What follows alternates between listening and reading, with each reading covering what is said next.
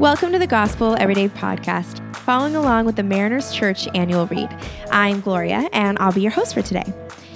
We are almost wrapping up the month of November. We've just celebrated Thanksgiving, and we're continuing this theme of the secret of brotherly love.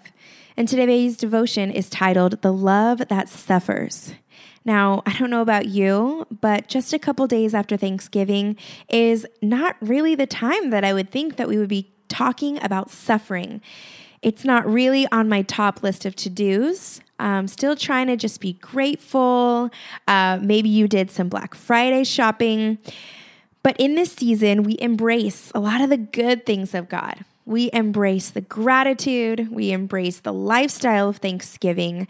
Our culture is really screaming at us that we need more, more, and more. But as believers, we want to practice a balanced life of both contentedness, um, of being content in the things that God has provided, while still engaging with all, our culture and all of the holiday festivities, but in a healthy way, right? Or at least, at least we're trying.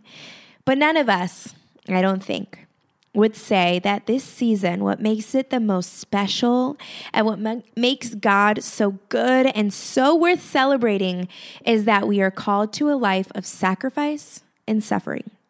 And yet, it's true. This is what Ephesians chapter 5 verse 2 says, which is our anchor verse for the day. Live a life of love, just as Christ loved us and gave himself up for us as a fragrant offering and sacrifice to God. Sacrifice and suffering are a part of the gospel message. Remember, this is the gospel sequence in a nutshell. We were made and we were designed for shalom, peace, complete harmony with God, creation, and one another. But that shalom was shattered the day that man chose their wants and desires and being God over their own life than trusting in the one true God. And now we live in a world where we have access to Jesus, where He came and He restored. He restored our relationship with the Father. But our relationship with each other and with our world remains to play out this sequence of brokenness and suffering. So, sacrifice and suffering, they don't tell the whole story. That's not the whole gospel message, but they are 100% a part of it.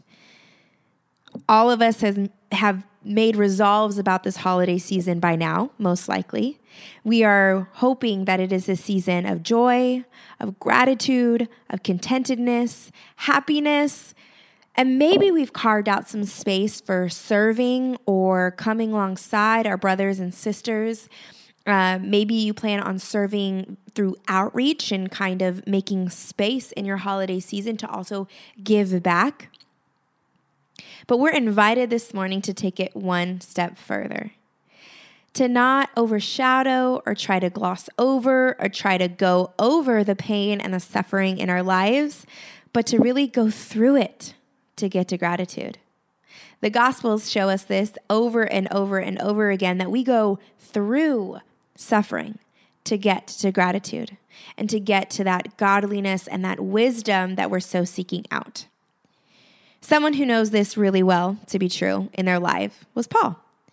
Paul authored a lot of letters that were sent out to churches, was critical in the planting and the growing of the early church. And here's what Philippians 4 chapter chapter 4 verses 12 through 13 say. I know how to make do with little, and I know how to make do with a lot. In any and all circumstances, I have learned the secret of being content, whether well fed or hungry, whether in abundance or in need. I'm able to do all things through him who strengthens me. If you've read the scripture, you know there is very few people other than Paul who sacrificed and slaved and suffered more for Jesus, more for the gospel than him. But I love that he still arrived at gratitude. He still arrived at content, but he did so by going through it, by going through the seasons of abundance and through the seasons of scarcity. Going through the seasons of oppression and also going through the seasons of favor in his ministry. We're called to do the same.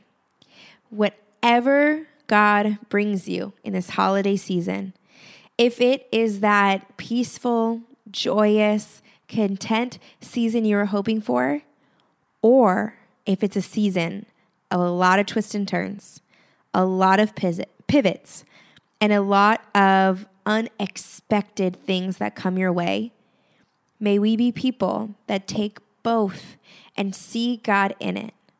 That we take both the victories and the suffering with grace and with joy, even. And more importantly, may we stand with those and help them remember the gospel message that suffering doesn't tell the whole story, but it is part of it. And even in that, God is near and He desires that closeness and that relationship with us.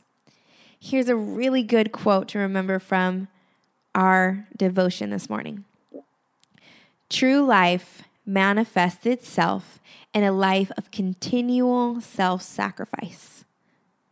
That's a great rem- reminder from Andrew Murray today, and I hope you take it with you that this life and the gospel in its truest form, love truly manifested, looks like a life of continual self sacrifice.